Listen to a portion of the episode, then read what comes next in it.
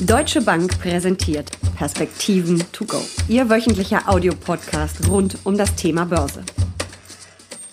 Die Deutsche Bank erwartet für 2020 eine leichte Erholung der Weltkonjunktur und moderat steigende Aktienkurse. Aber welche Regionen werden besonders punkten? Welche Aktienmärkte sollten Anleger meiden? Und wie werden sich andere Anlageklassen wie beispielsweise Öl, Gold, Anleihen oder Währungen im kommenden Jahr entwickeln?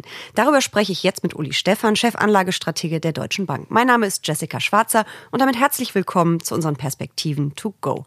Uli, gefühlt haben wir ja 2019 in unserem Podcast nur über Krisen und Probleme gesprochen. Trotz Trotzdem war aber 2019 ein ziemlich gutes Aktienjahr. Ein geradezu fundamentales, äh, gutes Aktienjahr. Ähm, das liegt vor allen Dingen am ersten Quartal. Wir haben eben ein sehr schlechtes Quartal, viertes Quartal 2018 gesehen und dann eine große Aufholungsjagd äh, im ersten Quartal mhm. diesen Jahres. Ähm, dann hatten wir ein bisschen Durchhänger über den Sommer und jetzt im Herbst mit auch den wieder aufgenommenen Gesprächen um den Handelsstreit ähm, beziehungsweise Beruhigung des Handelsstreits hat dann nochmal die Börse zulegen können. Besonders gut haben ja mal wieder die US-Märkte abgeschnitten. Da sehen wir ja seit Wochen einen Rekord nach dem anderen. Woran liegt das, dass die USA immer so viel besser sind als andere Märkte? Ne, die äh, Kapitalrendite ist einfach höher in den USA für die einzelnen Unternehmen und dann ist es auch eine Sektorfrage. Es gibt viel Technologie und die USA hat äh, viele Werte, die wir als äh, Growth, Wachstumswerte bezeichnen würden. Äh, das sind Unternehmen, die eben ein sehr, gutes Geschäftsmodell haben, solide wachsen ähm, etc. pp. Also äh, darf ja nie Einzeltitel nennen, aber nur als Beispiel, damit man weiß, wovon ich rede. Eine, eine Microsoft zum Beispiel ist damit gemeint. Eben nicht mehr so die ganz riesigen Wachstumsraten wie vielleicht mal vor 10, 20 Jahren, aber dafür sehr solide und ähm, gut, stabil wachsend. Das sind quasi dann auch diese Qualitätstitel, die ja in 2019 auch so extrem gefragt werden. Also wirklich gute, qualitativ hochwertige Unternehmen mit guten Bilanzen, guten Gewinnen. Und äh, das sind eben auch viele von den ehemals äh, ja, Wachstumsunternehmen, Tech-Giganten, die das mittlerweile sind. Da sind viele Tech-Unternehmen dabei, da sind aber auch ähm, Medizintechnik, Pharmaunternehmen äh, dabei. Also das ist durchaus ein bunterer Mix. Selbst in verschiedenen Sektoren findet man sowohl bei den sogenannten äh, Wachstumsaktien als auch bei den äh, Value-Aktien, also den preiswerten Zyklikern, äh, Unternehmen. Man muss am Ende sich wirklich die einzelnen Unternehmen angucken. Äh, aber nochmal, davon haben die USA profitiert. Wir haben auch in diesem Jahr schon ab und zu Favoritenwechsel gesehen. Äh, immer nämlich dann, wenn sich die Diskussion entspannt hat, äh, dann waren die zyklischen, billigeren Werte eher gefragt. Das sind Autos, Airlines, ähm, Banken ähm, insbesondere, ähm, weil auch dann die Zinsen gestiegen sind. aber fürs ganze Jahr haben schon die Wachstumswerte outperformed, also besser, sind besser gelaufen als der Gesamtmarkt. Jetzt im Herbst sehen wir aber doch eine gewisse Auf, einen gewissen Aufholeffekt für die zyklischen Aktien und man darf sich die Frage stellen, dann Richtung 2020 wird das anhalten. Genau, das wäre meine nächste Frage. Geht die Party weiter an der Wall Street? Ja, wir erwarten ja, dass äh, der Handelsstreit sich äh, beruhigt. Ähm, man muss aufpassen, dass die USA nicht überziehen. Erstens kann Donald Trump kein Interesse haben, ähm, weil eben äh, Wachstum braucht äh, für den Wahlkampf ähm, im nächsten Jahr. Und zum Zweiten äh, muss man auch nicht vergessen oder darf auch nicht vergessen, dass China nur 3,5 Prozent seines Bruttoinlandsprodukts, nur 5 Prozent der Industrieproduktion Richtung USA exportiert. Also äh, sollten die USA überziehen, könnte auch China irgendwann sagen, jetzt mhm. haben wir aber keine Lust mehr. Ähm, denn der, das weniger starke Wachstum in China ist durchaus hausgemacht. Also ich würde auf dem Standpunkt stehen, dass es nicht äh, Ausfluss des Handelsstreits, der stört und den findet man auch nicht gut.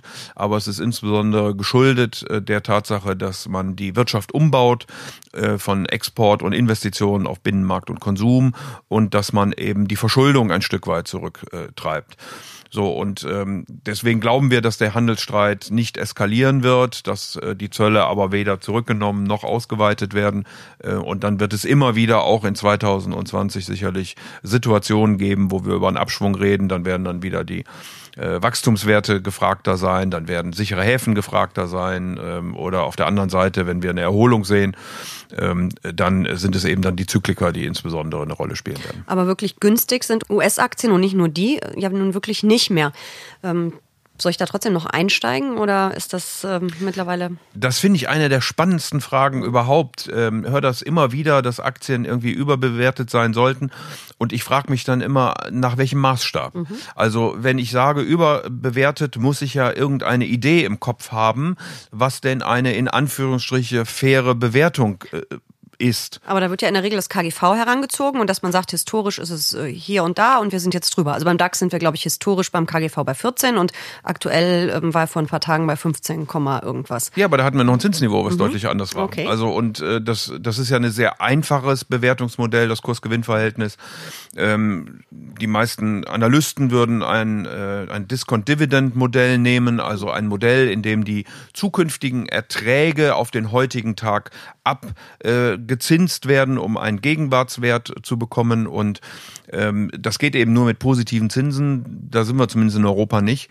Und insofern stelle ich mir wirklich die Frage, woran macht man es fest? Und äh, ich glaube, dass heutzutage viele Modelle, die wir äh, aus der klassischen Kapitalmarkttheorie wissen, eben einfach nicht mehr funktionieren. Und deswegen muss ich relative Vergleiche nehmen, eben zum Rentenmarkt, zu Bonds äh, oder zu Immobilien. Und ich würde sagen, gegenüber Renten äh, oder vielen Renten sind Aktien heute nicht teuer. Und wer bereit ist, das 50-fache für eine Immobilie zu bezahlen, der sollte dann beim 15 oder 14-fachen, kommt ja immer auch darauf an, welche Gewinne man nimmt, ob man die realisierten aus dem letzten Jahr nimmt, dann sind die Kursgewinneverhältnisse etwas höher. Wenn man äh, die erwarteten Gewinne für das nächste, die sind da zwar unsicher, aber wenn man die nimmt, dann ist es etwas tiefer. Also sei es drum, relativ gesehen, glaube ich, sind Aktien nicht zu teuer bewertet. Und äh, welches, welcher Markt, welches Land ist da am interessantesten? Heißt 2020 weiter America First oder hat vielleicht Europa Aufholpotenzial? Was ist mit den Schwellenländern, China? Also wir glauben ja, dass es, wie gesagt, eine Erholung gibt. Äh, hatte ich ja schon mehrfach gesagt. Europa ist ein ähm, Trade, also ein Investment, was die wenigsten Investoren mögen auf der institutionellen Seite. Das liegt an dem schwachen Wachstum, das liegt an äh, den zum Teil politischen äh, Diskussionen, die wir hier haben. Wenn wir jetzt auch der Handelsabhängigkeit, wenn wir jetzt ähm, eine Erholung sehen, dann könnte Europa wieder mehr in den Fokus rücken. Äh, vor dem Hintergrund äh, glauben wir, dass äh, Europa eine größere Rolle spielen wird, dass die zyklischen Werte wieder eine größere Rolle spielen werden, dass der Euro auch ein Stück weit wird zulegen können gegenüber dem ähm, amerikanischen Dollar, weil auf der anderen Seite in Amerika jetzt die Politik loslegen wird, im Wahlkampf nochmal und sicherlich einen lauten Wahlkampf abgeben wird. Ähm, also äh, vor dem Hintergrund äh, waren wir in 2019 doch eher ausgerichtet Richtung USA und ähm, meine Vermutung für 2020 wäre, dass man hier Europa äh, höher gewichten sollte, genauso wie wahrscheinlich Japan.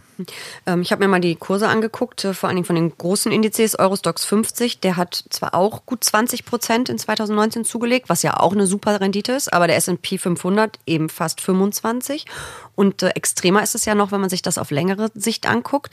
Bei drei Jahren ähm, haben wir gerade mal 18 Prozent Gewinn im Eurostox und eben im S&P 500 41 Prozent. Also dieses Nachholpotenzial ist schon extrem.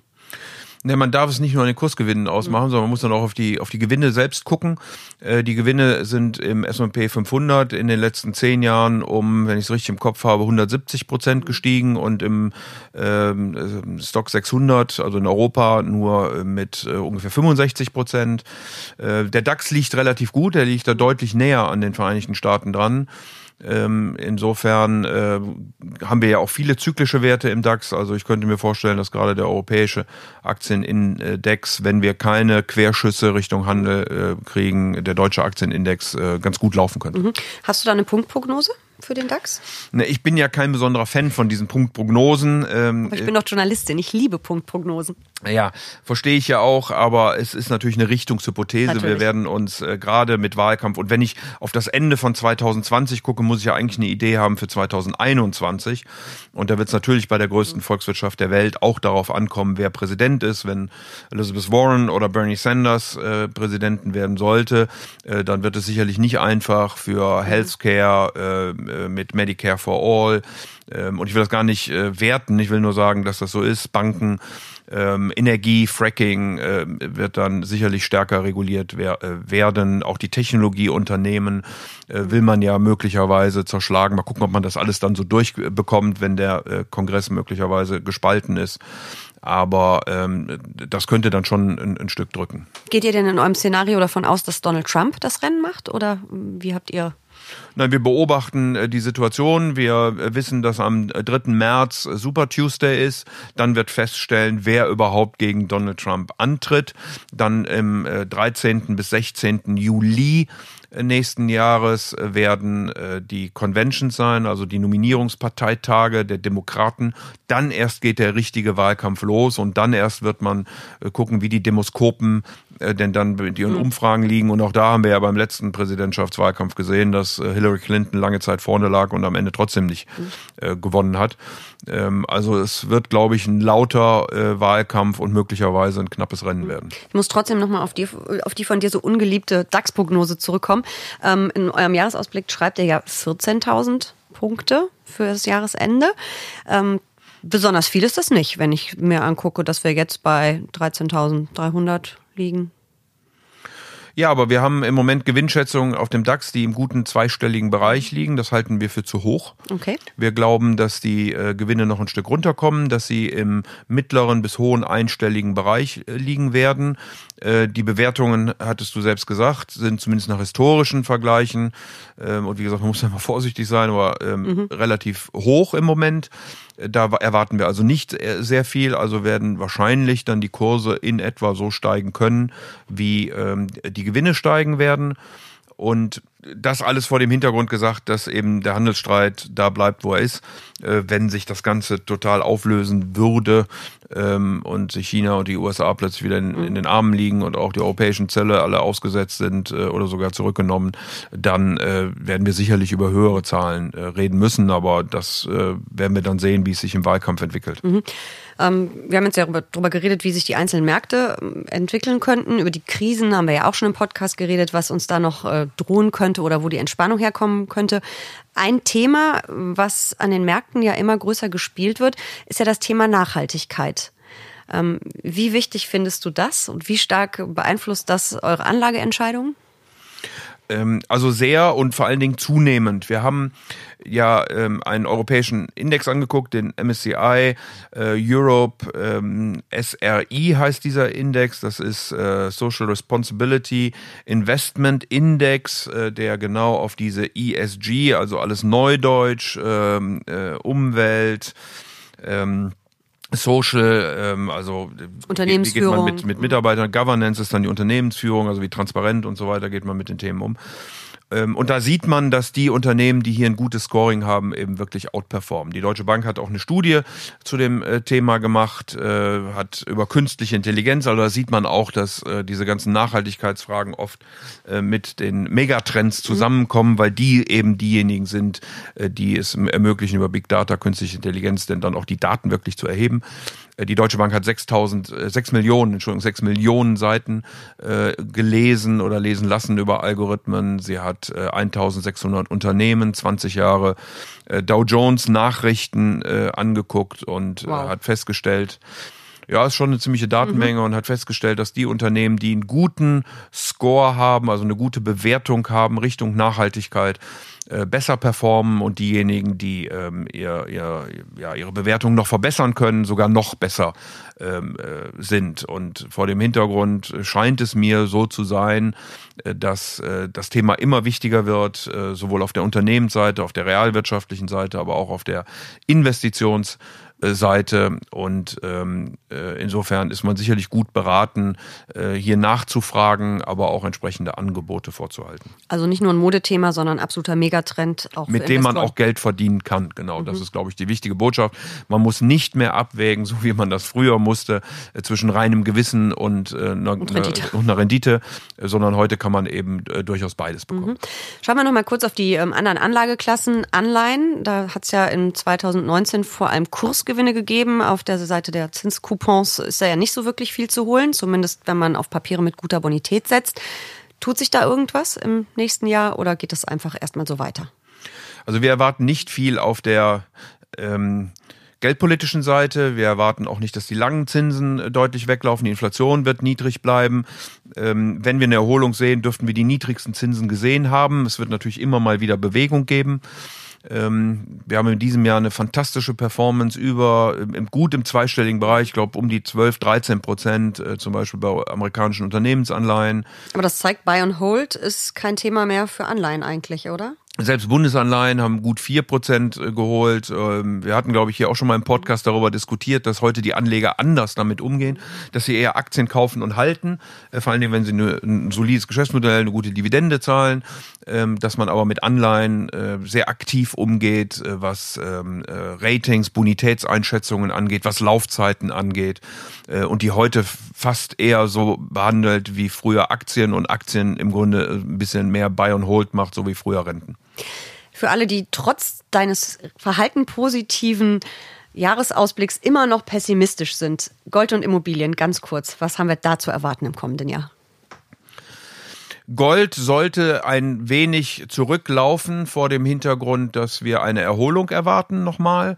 Aber ich würde dann zukaufen. Die Risiken sind ja nicht weg. Mhm. Der Zyklus wird möglicherweise, obwohl äh, die Notenbank, die, die Politik, ähm, China alles dafür tun werden, ähm, auch die Amerikaner, dass ähm, hier der Zyklus weitergeht. Aber trotzdem wird er äh, wahrscheinlich irgendwann zu Ende gehen. Also ich würde dann Gold nachkaufen. Wir haben auch eine etwas höhere Prognose für das Ende des Jahres als, als dieses Jahr, äh, was auch damit zusammenhängt, naja gut, wenn die Zinsen so niedrig sind, dann kann ich eben auch in Alternativen. 1550 Euro sind's. Genau, in ja. genau. Äh, US-Dollar, Entschuldigung. US 1550 US-Dollar pro Unze ähm, ist die Prognose bis Ende des Jahres. Also da äh, erwarten wir zuerst mal einen kleinen Knick, aber dass es dann wieder aufwärts geht. Und bei Immobilien, ja, die Mietrenditen sind einfach höher. Äh, wir erwarten auch weitere Kurssteigerungen. Ähm, in fast allen Ländern äh, der Welt wird der Immobilienmarkt hier weiterhin positive Renditen abweisen, äh, aufweisen. Wir haben vorhin schon über die USA gesprochen und den amerikanischen Immobilienmarkt, aber auch in Europa, in Deutschland muss mehr gebaut werden. Also ich glaube, dass auch 2020 noch ein gutes Immobilienjahr wird. Ich würde sagen, wir behalten die Entwicklung im Blick und diskutieren munter weiter. Und bis hierhin vielen Dank für diese Perspektiven to go. Sehr gern.